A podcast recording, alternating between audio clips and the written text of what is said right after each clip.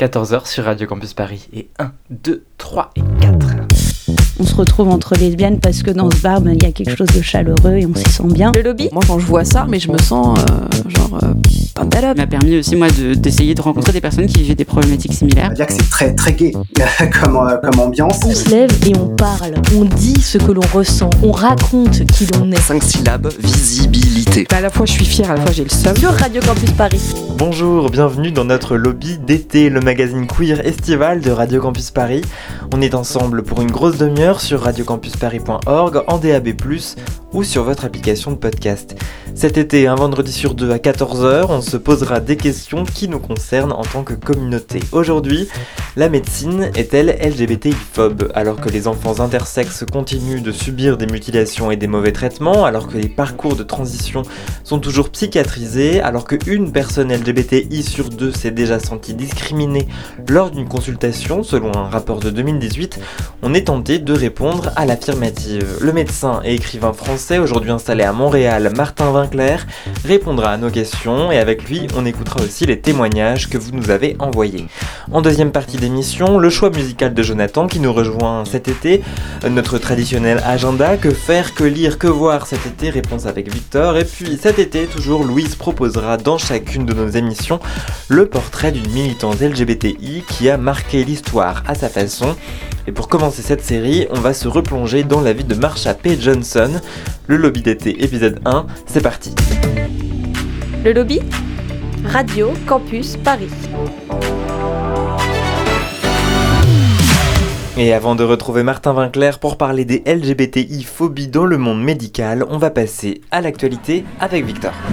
Suis venu parce que c'est aussi plus intéressant, c'est plus politique que la Gay Pride euh, habituelle. Souvent en juin, euh, par exemple sur Instagram, on reçoit plein de pubs pour euh, des drapeaux, des chaussettes, tous les trucs aux couleurs de l'arc-en-ciel. Mon drapeau marqué euh, toutes alliées en, en inclusif parce que femmes trans, hommes trans, BD, Gwyn, enfin on doit tous euh, faire un seul front face à ce système en fait qui nous écrase. Extrait de reportage de France 24 et Paint LGBT. Commençons par une réjouissante nouvelle donc. Samedi dernier a eu lieu une Pride très politique, inclusive et intersectionnelle à Paris et dans d'autres villes de France. Le cortège parisien a vu plusieurs milliers de personnes défiler sous des mots d'ordre antiracistes, antitransphobes ou encore pro-putes. Pour les collectifs présents, il était important de maintenir une date dans le calendrier début juillet, bien avant la Pride de l'Inter prévue en novembre. Beaucoup ont d'ailleurs souligné que c'était un message puissant lancé aux organisations institutionnelles de voir se mobiliser autant de monde en si peu de temps, en plein été et surtout en pleine crise sanitaire. De l'avis des participants et participantes en tout cas, c'était une Pride joyeuse mais très politique et grisante qui apparaissait plus que nécessaire. En ce qui concerne le don du sang, je souhaite que la pratique rejoigne enfin le droit en ce qui concerne les discriminations faites aux hommes homosexuels. Chacun sait qu'un délai d'abstinence spécifique demeure. Ce délai s'établissait à un an jusqu'à avril dernier. Il est aujourd'hui de quatre mois et bien entendu c'est un progrès, je le reconnais.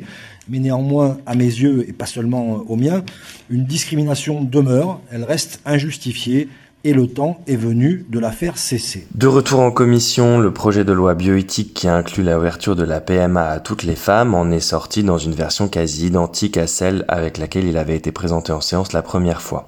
Les députés ont évacué du texte les ajouts du Sénat sur la formulation du droit à l'enfant et ont remis le remboursement de la PMA. Le don du sang sans période d'abstinence pour les hommes ayant des relations sexuelles avec les hommes a également été ajouté. En revanche, pas de PMA pour les hommes trans et toujours pas d'avancée majeure pour les personnes intersexes. Aux Pays-Bas maintenant, PLS en perspective pour la manif pour tous et les azimutés du gender, le Royaume va supprimer le genre de la carte nationale d'identité d'ici 2 à 3 ans. Ingrid van Engelsofen, la ministre en charge de l'éducation, de la culture et de la recherche, à l'origine de cette démarche, a expliqué que le genre était une inscription inutile pour un document d'identité. Elle a d'ailleurs souligné qu'en Allemagne, celui-ci n'a jamais été mentionné sur la carte d'identité. En revanche, la mention restera sur les passeports car ceux-ci sont régis par le droit européen qui, lui, l'impose. Le lobby Sur Radio Campus Paris.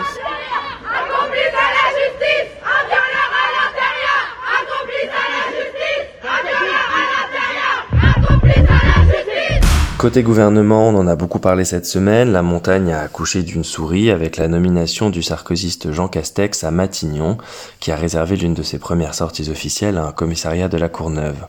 En parlant de commissariat, c'est Gérald Darmanin, visé par une enquête pour viol, qui a été nommé à l'intérieur. Marlène Schiappa, débarquée des droits des femmes, lui devient subordonnée comme déléguée à la citoyenneté, un poste qui fleure bon l'identité nationale de Brice Hortefeux. Pour continuer dans le registre égalité femmes-hommes, grande cause du quinquennat, l'avocat star masculiniste Éric Dupont-Moretti, qui s'est illustré par des remarques abjectes au sujet de MeToo et des victimes de Georges Tron, remplace lui Belloubet à la justice. Les magistrats sont déjà paniqués par la prise de pouvoir de cet homme pas fâché avec les déclarations à l'emporte-pièce vis-à-vis des juges notamment. La belle surprise de ce nouveau gouvernement aurait pu venir d'Elisabeth Moreno, une femme noire, la seule personne racisée quasiment de ce gouvernement, mais il s'avère que cette chef d'entreprise vient déjà de déclarer qu'il n'y avait pas de plus grande complémentarité qu'entre les hommes et les femmes, au moment où l'une de ses proches révélait que cette femme était une féministe pragmatique qui, je cite, essayait de ne pas être dans l'excès ni dans l'hystérie, car l'agressivité se retourne souvent contre les femmes.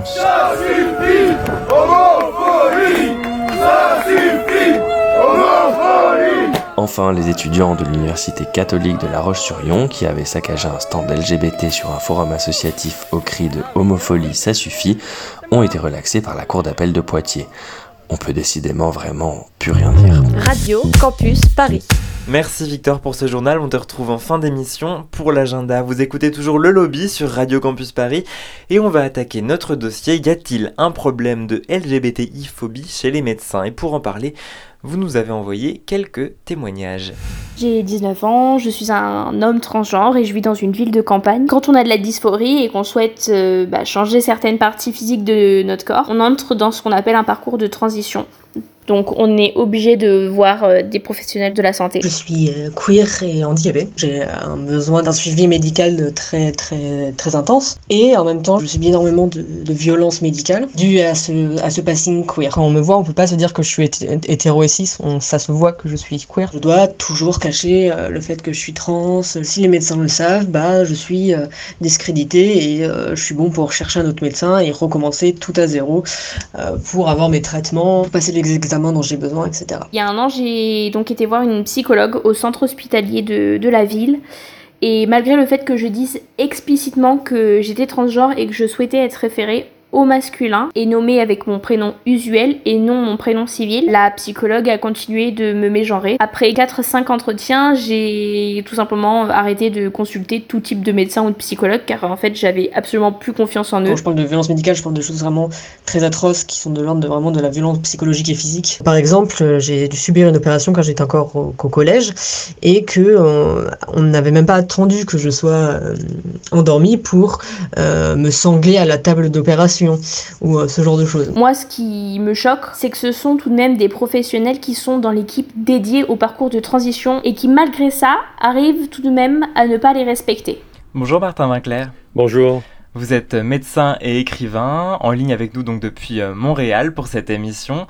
Vous avez écrit euh, plusieurs romans largement inspirés de vos expériences de médecin. Le dernier, il s'intitule L'école des soignantes. Il a été publié aux éditions POL et puis on vous lit aussi depuis 17 euh, ans sur votre blog qui s'intitule Vinclair's Webzine. Alors c'est la première fois dans cette émission qu'on reçoit un invité qui ne soit pas directement concerné par les problématiques LGBTI. Alors une question toute simple pour vous présenter un petit peu à nos auditrices et nos auditeurs, qu'est-ce qui ferait de vous un allié selon vous, Martin Vinclair euh, D'abord, maintenant, je suis, concerné directement parce que, enfin, aussi proche, aussi près que possible, puisque j'ai une fille transgenre et, un enfant qui se dit non binaire. Et donc, euh, je suis extrêmement sensible à ça. Mais le fait que je sois un allié, ça remonte aux années 70 et au fait que quand j'ai été moi-même, en tant qu'étudiant en médecine, euh, euh, je dirais pas confronté, parce que ça n'a pas été une confrontation pour moi, ça a été plutôt une, initiation. J'ai été initié aux luttes féministes. J'ai aussi été initié aux, luttes LGBTI parce que c'était, enfin, je veux dire, les, luttes féministes qui étaient en train de se faire dans les années 70 étaient aussi, dans certains endroits, des luttes intersectionnelles. Et j'avais des amis gays qui ont commencé à me parler de, de leur homosexualité ou des, non seulement des préjugés, mais des violences dont ils faisaient, où elles faisaient l'objet de la part des médecins, c'est-à-dire des, des de, nos pères et de nos, et de nos euh, maîtres en principe, euh, qui moi m'ont beaucoup sensibilisé à ça. Donc, euh, je, je, suis devenu un allié par tout simplement par solidarité avec avec mes sœurs et mes frères humains et humains. pour moi, soigner, c'est soigner tout le monde et c'est soigner tout le monde sans préjugés. Je peux évidemment pas, euh, comment dirais-je, connaître l'ensemble des, difficultés que les personnes que je soigne euh, rencontrent. Mais j'ai aucune raison de penser que certaines difficultés en valent plus que d'autres. C'est mon obligation de soignant ou de soignante maintenant, puisque je considère que je suis une soignante, mon obligation de soignante, c'est de, de m'occuper de tout le monde. Euh, en fonction de leurs besoins. Alors on va parler de ça justement, vous vous dites que vous êtes une soignante et effectivement dans votre pratique de la médecine, vous avez décidé de vous intéresser davantage aux femmes et au corps des femmes. Euh, c'est la même chose dans votre dernier roman, L'école des soignantes, euh, paru je le disais euh, chez POL. Vous employez systématiquement le féminin pour parler donc des soignantes et des patientes. Pourquoi ce choix à la fois donc de s'intéresser davantage au corps féminin et ensuite de recourir systématiquement à ce féminin neutre entre guillemets? Alors, je, je c'est pas que je m'intéresse au corps féminin, c'est que je m'intéresse à la santé des femmes, tout simplement parce que c'est les femmes qui sont les euh, personnes qui euh, ont le plus à faire aux professionnels de santé, qui parlent le plus de leur santé et qui s'occupent le plus de la santé des autres. Donc pour moi, m'occuper de la santé des femmes, c'est soigner. C'est-à-dire que euh, dans une consultation de médecin généraliste, par exemple, il y a 7 consultations sur 10 dans laquelle c'est une femme qui entre. Et quand elle entre pas pour elle, elle entre pour euh, son conjoint ou sa conjointe, ses enfants, ses parents, euh, des fois avec une amie, etc. Donc, euh, la santé, pour moi, et ça c'est quelque chose que je ne savais pas depuis le début, mais que j'ai fini par intégrer et, dire, la santé, c'est la santé des femmes. Après, l'emploi l'emploi systématique du féminin, pour moi, c'est une, une c'est une décision politique, c'est-à-dire que euh, à partir du moment et quand vous regardez euh, les professionnels de santé, dans leur immense majorité, ce sont des femmes. Euh, pendant longtemps, les médecins ont été majoritairement des hommes, mais c'est plus vrai. Hein. Maintenant, probablement la moitié des médecins sont des femmes, voire plus, et de plus en plus. Mais dans toutes les autres professions de santé, l'immense majorité sont des femmes. Donc il n'y a aucune raison de les désigner au masculin. Il n'y en a aucune. Euh, et dans l'école des soignantes, qui est un roman qui, euh, décrit euh, une sorte de non seulement d'hôpital, mais d'école de formation des soignantes utopique située dans quelques années, enfin dans les années 2030. Le, la décision est d'appeler tout le monde des soignantes pour que précisément ce soit égalitaire. Parce que si on dit les soignants, on invisibilise les femmes. J'allais voir un endocrinologue parce que j'avais des problèmes de troubles de l'humeur assez graves avant mes règles. Je décide d'aller consulter un médecin parce que j'ai quelques boutons sur le corps. Il me demande de me déshabiller pour me sculpter et il a soulevé ma culotte sans me prévenir et sans rien me demander. Et donc il me fait me rhabiller, il me fait m'asseoir et là il commence à m'expliquer que mes problèmes de troubles de l'humeur n'ont rien à voir avec un problème hormonal ou un problème euh, médical en tout cas, et que j'avais juste un problème avec ma féminité. M'ausculte, et après m'avoir sculpté, il me demande euh, si j'ai des relations homosexuelles. Donc je dis oui, enfin je, je prête pas attention, euh, pour moi c'est un détail. Et euh, il me dit, bah écoutez, je pense que vous avez la syphilis. La syphilis. Donc j'ai fait des, des, analyses, des analyses de sang, et le médecin en attendant me met sous antibiotiques. Et il enchaîne en m'expliquant que bien sûr ça n'a rien à voir avec le fait que je sois lesbienne. Ce qu'il avait lu dans mon dossier parce que je l'avais dit à ma gynéco. Sauf que je l'avais dit à ma gynéco à un moment où ma mère n'était pas dans la salle. Donc aucun de ces médecins n'avait la possibilité de savoir si ma mère était ou non au courant de ma vie sexuelle et de mon orientation sexuelle. Les résultats arrivent euh, deux ou trois jours plus tard. Je retourne voir le médecin et les tests sont négatifs. Mais euh, le médecin se démonte pas et euh, persiste. Vous avez la syphilis, on va augmenter la dose et, ça ira mieux. Je vais voir un second médecin qui m'ausculte et qui me dit Oui, vous avez sûrement la syphilis. De toute façon, chez les homos, il n'y a que ça. J'ai vraiment pas été diagnostiquée parce qu'il avait décidé que mon problème c'était que j'avais un problème avec mon identité de genre. Et je décide d'aller voir un, un troisième médecin. Du coup, je vais voir un, dermato cette fois, pas un généraliste. Et donc j'arrive chez le dermato qui euh, m'ausculte euh, même pas 10 secondes et me dit Mais monsieur, vous n'avez absolument pas la syphilis, euh, ce que vous avez c'est la gale. Donc voilà, trois jours après, tout allait bien.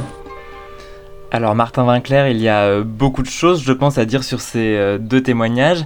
Peut-être d'ailleurs une réaction à chaud sur ce qu'on vient d'entendre. Ah, je suis, j'avais l'estomac noué. c'est, c'est incroyable comme les préjugés des médecins les amènent à euh, harceler moralement les personnes qui viennent les voir dès que ces personnes ne correspondent pas à des canons entre guillemets de normalité. Alors euh, c'est vrai euh, avec les personnes, homosexuelles ou intersexuelles ou, lesbiennes ou, transgenres, mais c'est vrai aussi par exemple avec les personnes qui sont en surpoids. Alors si en plus vous êtes lesbienne et en surpoids, alors je vous dis pas, c'est une horreur quoi. la maltraitance. Un de mes livres, euh, un livres les plus récents, c'est Les Brutes en blanc. Il date de 2016 et dans ce livre, je, je parle déjà de ça, c'est-à-dire je dis euh, la violence qui s'exerce sur les personnes qui ne sont pas dans entre guillemets dans la norme. Et on sait que la norme ça n'existe pas, que c'est simplement dogmatique. C'est incroyable. Ce qui veut dire que toutes les personnes qui sont comme ça euh, harcelées ou classifiées par les médecins ne peuvent pas se faire soigner. Elles peuvent pas se faire soigner parce que c'est toujours leur caractéristique, la caractéristique qui gêne le médecin, qui est mise en avant. Hein. une personne en surpoids qui va rentrer, on va lui dire ah ouais vous avez mal au genou, c'est à cause de votre poids. Ben non. Euh, vous avez l'exemple de ce garçon qui dit voilà euh, euh, il apprend que je suis gay et à ce moment-là il dit vous avez la syphilis. Non mais enfin c'est insensé c'est insensé parce que euh, je veux dire, faire un diagnostic de syphilis, d'abord, ça se fait pas comme ça euh, sur les, les, préférences sexuelles de, de, du, du, patient ou de la patiente. Ça se fait sur des signes cliniques. Et deuxièmement, euh, il pourrait être, euh, il pourrait être hétéro et avoir la syphilis. Alors si je reviens au témoignage qu'on vient d'écouter, dans les deux cas, les médecins reviennent directement à l'orientation sexuelle euh, des patients, des patientes, si on utilise le, féminin comme vous le faites dans l'école des soignantes notamment, euh, alors même qu'on voit bien que cette information n'est pas, n'est pas pertinente. Donc est-ce que finalement il y a des cas où connaître l'orientation sexuelle d'une patiente est absolument primordial ou est-ce qu'il y aurait toujours un moyen de l'éviter à votre avis? Moi je pense que premièrement euh, on, peut soigner les gens sans tout savoir d'eux. On peut soigner les personnes, euh, ça m'est arrivé à de nombreuses reprises. Par exemple, j'ai soigné euh, deux femmes qui venaient très inquiètes parce qu'elle elle redoutait d'avoir attrapé des maladies sexuellement transmissibles, ou elle redoutait d'avoir un cancer, etc. Au bout de plusieurs consultations, quand elles ont été en confiance, elles ont fini par me dire qu'en fait, euh, deux ou trois fois par mois le week-end, elles se prostituaient. Parce que bah, elles avaient besoin d'argent. Et elles le faisaient quand leur enfant était chez le, père, parce qu'elles étaient séparées, évidemment. Euh, et elles étaient dans une angoisse extraordinaire à cause de ça. Et quand elles me l'ont dit, elles m'ont dit, je peux vous le dire maintenant parce que je sais que vous n'allez pas me juger. Bon.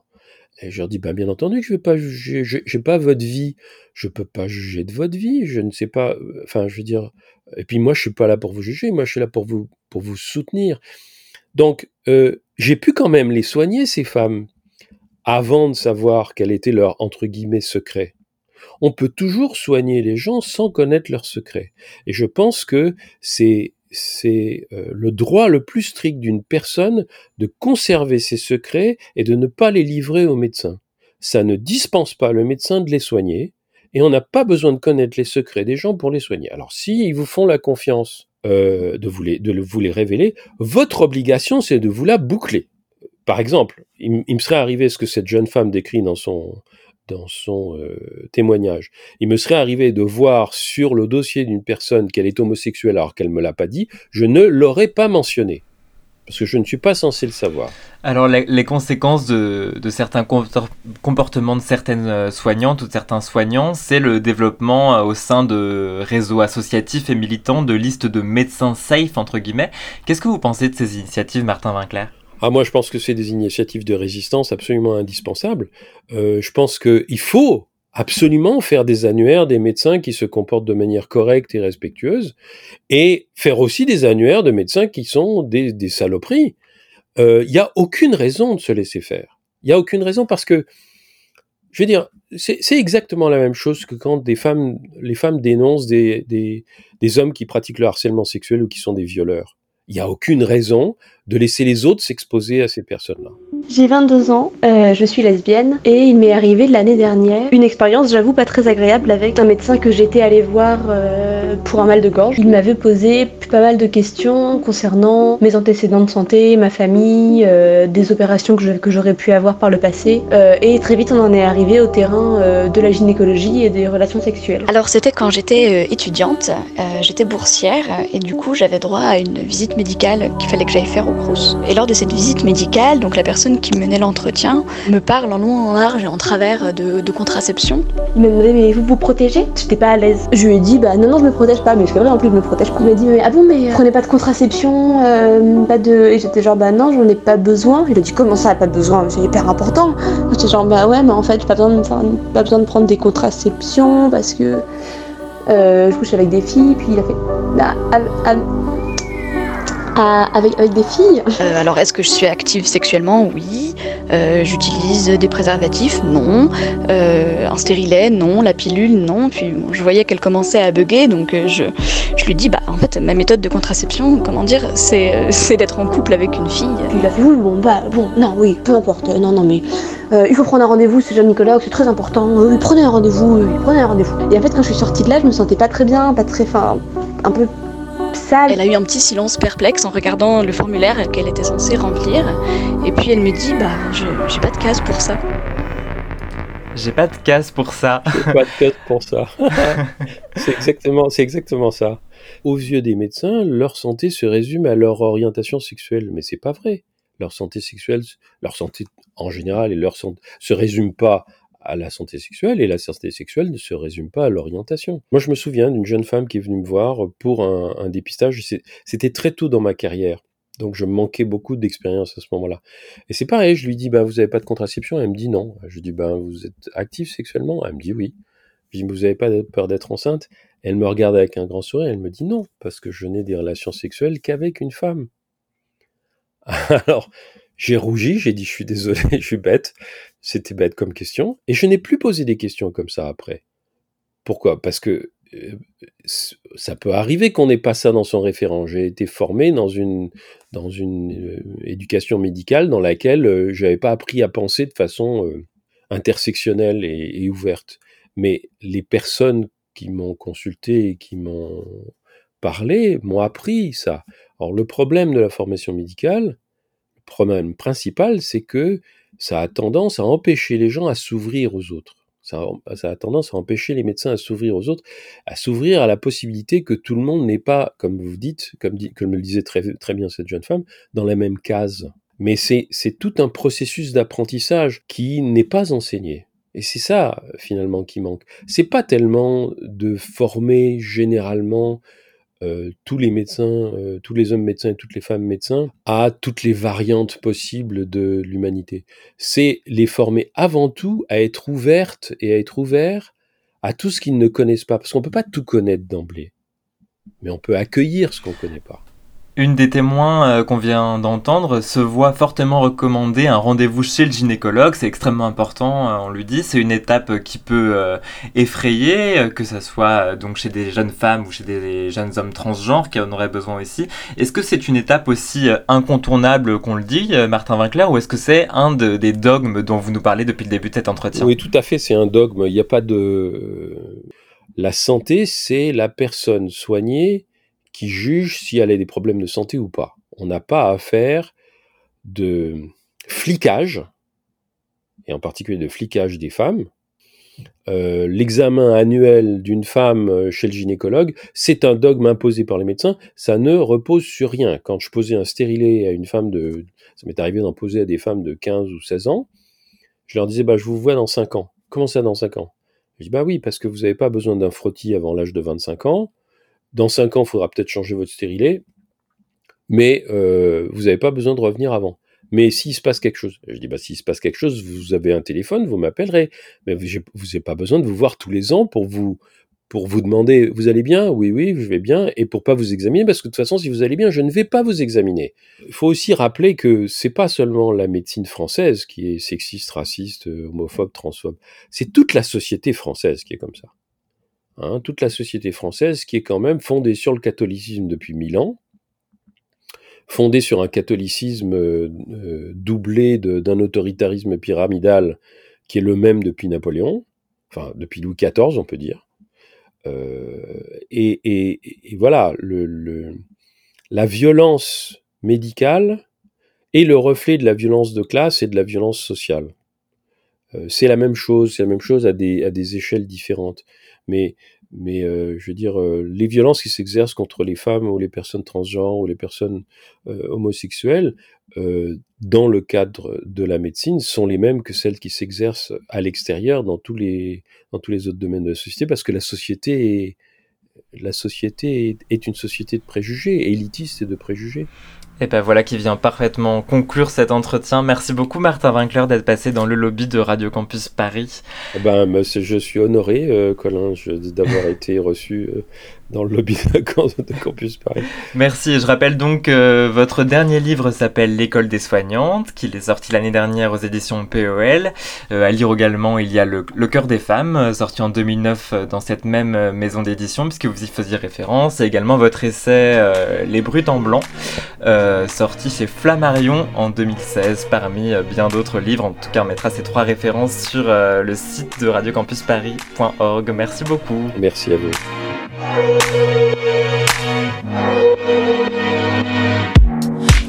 you want, mm, I can't provide it. What you got, no, I can't live without it. And every time I see you, you look at me like you're over us. Stay with me, I'll try and make you happy. If you leave, I'll have the same reaction. And even though I'll say it, I won't mean it when it's not enough.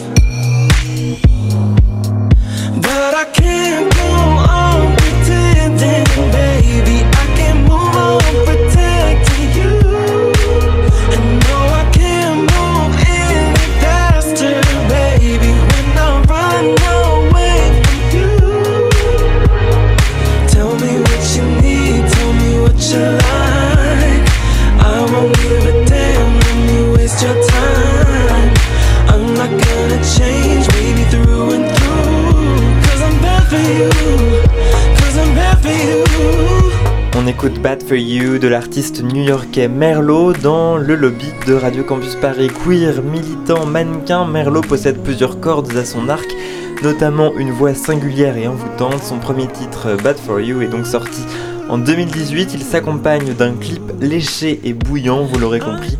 L'été s'annonce moite dans le lobby. Merci à Jonathan pour sa programmation musicale. Cause every time you think of me, you'll realize you weren't bad enough. But I can't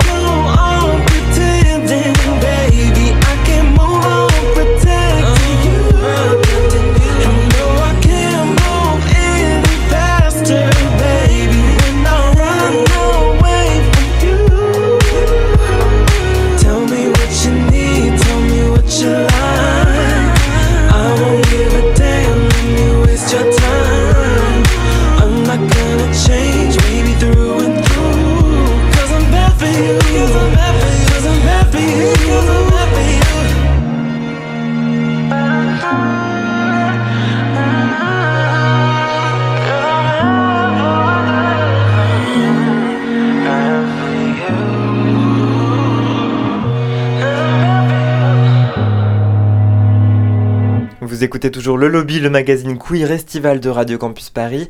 Et cet été, avec Louise, on redécouvrira l'histoire d'une militante queer qui a marqué son époque. Et pour le premier numéro de cette série d'été, on n'a pas visé dans les coins. Écoutez. Le lobby sur Radio Campus Paris. Aujourd'hui, je vais vous parler d'une femme américaine, transgenre, drag queen, pionnière. Elle est new-yorkaise. Je suis sûre que vous savez de qui je parle. Il s'agit bien évidemment de Marsha P. Johnson. Alors Marsha P. Johnson, elle naît à Elizabeth dans le New Jersey en plein été 1945, un 24 août. Elle a six frères et sœurs, un père travailleur à la chaîne chez General Motors et une mère gouvernante qui pense qu'être homosexuel, c'est comme être inférieur à un chien.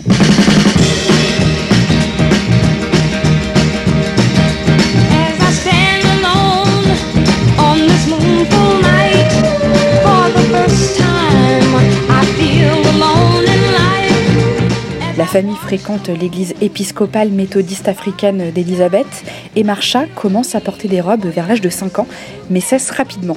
Euh, les garçons du coin la harcèlent. Dans une interview, elle déclarera avoir alors été victime d'agressions sexuelles par l'un d'eux. Adolescente, Marsha euh, décrit l'idée d'être gay comme une sorte de rêve qui semble impossible à réaliser, mais à 17 ans, après avoir obtenu son diplôme, elle quitte la maison familiale pour New York avec 15 dollars en poche et un sac de vêtements. Elle débarque à Greenwich Village en 1966, donc le, quartier, le quartier gay, le, le quartier lesbien, le quartier trans. La queerness n'est plus un rêve. Alors, avant que le mot transgenre ne fasse son entrée dans le dictionnaire, la femme devient drag queen. When I became a drag queen, I started to live my life as a woman. Sans abri, Marsha P. Johnson survit dans New York en devenant travailleuse du sexe. Elle garde ses influences religieuses, elle prie souvent, on la croise d'ailleurs assez régulièrement dans les églises de New York. Elle est arrêtée, près de 100 fois, et un jour, euh, un juge lui demande ce que signifie le pi de Marsha P. Johnson. Je vous laisse écouter sa réponse. Pay no mind Johnson. Marsha pay no mind Johnson. Marsha Pay No Mind Johnson. Marsha, je m'en fous, Johnson.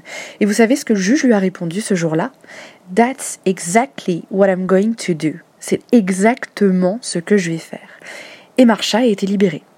Le 28 juin 1969 aussi, elle devra faire face à la police qui commence une descente dans un bar du 53 Christopher Street, le désormais célèbre Stonewall Inn.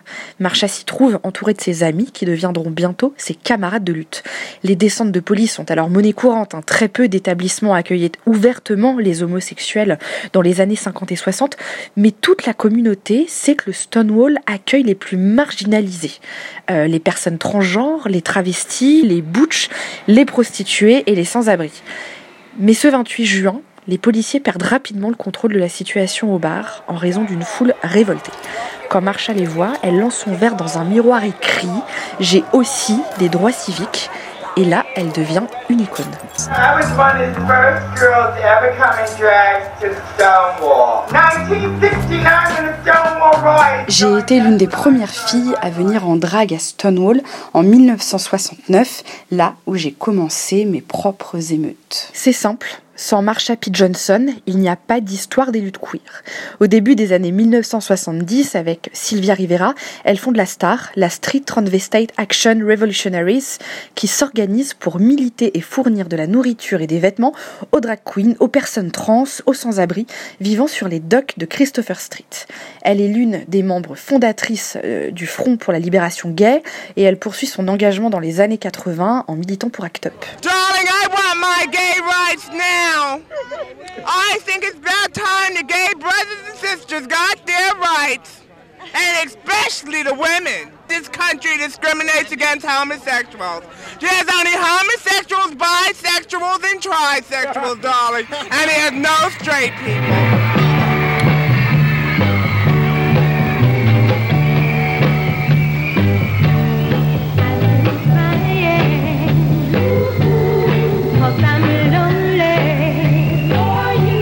En 1992, Marsha P. Johnson a 46 ans. Le mois des fiertés vient de se terminer, la plus grande pride du monde a battu son plein, mais le 6 juillet, son cadavre est retrouvé flottant dans l'Hudson River. La police prétend que la militante s'est suicidée, mais ses amis affirment qu'elle a été harcelée près de l'endroit où son corps a été retrouvé. Rapidement classée sans suite, sa mort n'a pas fait l'objet d'une enquête policière très approfondie. Ce traitement fait écho à la mort de milliers d'autres personnes transgenres, pauvres, souvent racisées. Car oui, retrouver euh, le cadavre d'une drag queen noire, travailleuse du sexe et pauvre, est considéré euh, à l'époque comme un non-événement. Et si le rôle de Marsha. Johnson dans les émeutes de Stonewall a été central, il rappelle aussi l'engagement des milliers d'anonymes gays, lesbiennes, trans, racisés dans l'histoire de nos émancipations personnelles et politiques. Car oui, les mouvements LGBT+, bien qu'essentiellement blancs et souvent transphobes, doivent beaucoup, si ce n'est tout, à ces femmes trans, racisées, pauvres et prostituées. Pour cela, Marsha. Johnson est aussi une figure essentielle de la lutte des personnes noires pour la justice. La semaine dernière, une femme noire transgenre a été assassinée à Dallas, aux États-Unis. Elle s'appelait Mercy Mack. Elle avait 22 ans. Selon plusieurs associations, elle serait la 18e femme transgenre tuée aux États-Unis en 2020. 18, c'est 11 cas de plus que l'an dernier à la même période. Si Marsha P. Johnson l'a initié, sachez que la lutte n'est pas terminée.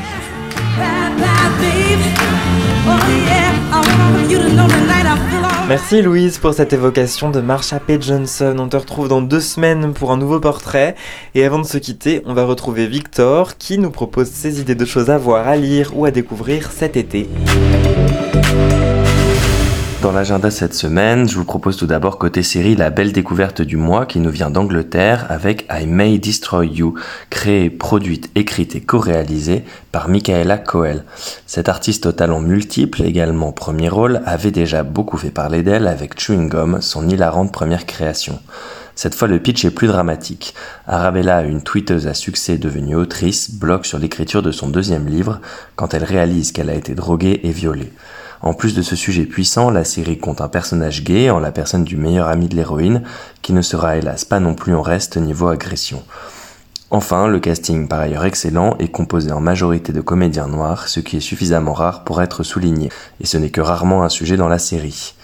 Celle-ci n'est cependant pas exemple de maladresse ni d'incohérence, et les choix en termes de structure ne sont pas toujours très pertinents, mais ça vaut quand même vraiment le détour. Me again. Allow me to pick up where I left off. I just smashed your phone. I don't know. How did last night end? I'm Jay Z on a bad day. Shakespeare on my worst days. Flashbacks. Yeah, I see him a bit. In and out the doorways, jigging, jigging through the broad day. My friend is stressed. Listen to her talk. Je vous invite aussi à lire Moi j'embrasse. Clément Grobotec, ancien militaire et mannequin et aujourd'hui tatoueur, il raconte ses années d'escorte, la manière de choisir les clients, les petits kinks des uns, le besoin de parler des autres, mais aussi la drogue, l'argent facile et un bonheur qui est finalement peu concomitant du niveau de vie qu'il avait. C'est déjà disponible en librairie et c'est paru chez Plomb. Clément G était chez Combini pour parler de son livre. Voici un extrait de son interview. Je me suis inscrit sur une application de rencontre spécifique dans laquelle euh, votre profil est présenté en tant qu'escorte. On est libre d'échanger pour savoir quelles sont les attentes du client, quelles sont les notes, si on accepte plus ou moins de choses. Et euh, le tarif, c'est nous qui le fixons euh, nous-mêmes. Je crois que le maximum que j'ai dû prendre, c'est euh, 1500 pour une nuit. Et en général, c'était plus 1000, 1200. Les clients payaient plus cher, soit le double ou le triple parfois, pour avoir des rapports non protégés. Moi, c'était quelque chose que je n'étais pas prêt à donner parce que j'avais encore cette conscience-là, fort heureusement, de me protéger sexuellement et euh, au niveau de, de ma santé en fait. Le lobby sur Radio Campus Paris. Enfin, à partir du 18 juillet, on vous invite à aller tester la Constellation, un nouvel espace LGBT+, qui ouvrira au 13 rue Dussou, dans le deuxième. Le but de ses fondatrices est de créer un cadre safe pour les queers qui souhaitent rencontrer des gens hors d'un contexte de soirée. Ouverte du petit déjeuner au goûter et ne servant pas d'alcool, la Constellation a également vocation à accueillir des événements et une bibliothèque queer, un lieu qui en en est certain va rapidement devenir central dans la communauté LGBTQ parisienne. Merci beaucoup Victor et c'est ainsi que se termine cette première édition estivale du lobby. On se retrouve dans deux semaines sur Radio Campus Paris et quand vous voulez dans vos applications de podcast. L'équipe du lobby c'est Louise, Victor, Jonathan, Colin et puis Jonathan un autre à la mise en onde de l'émission. À bientôt.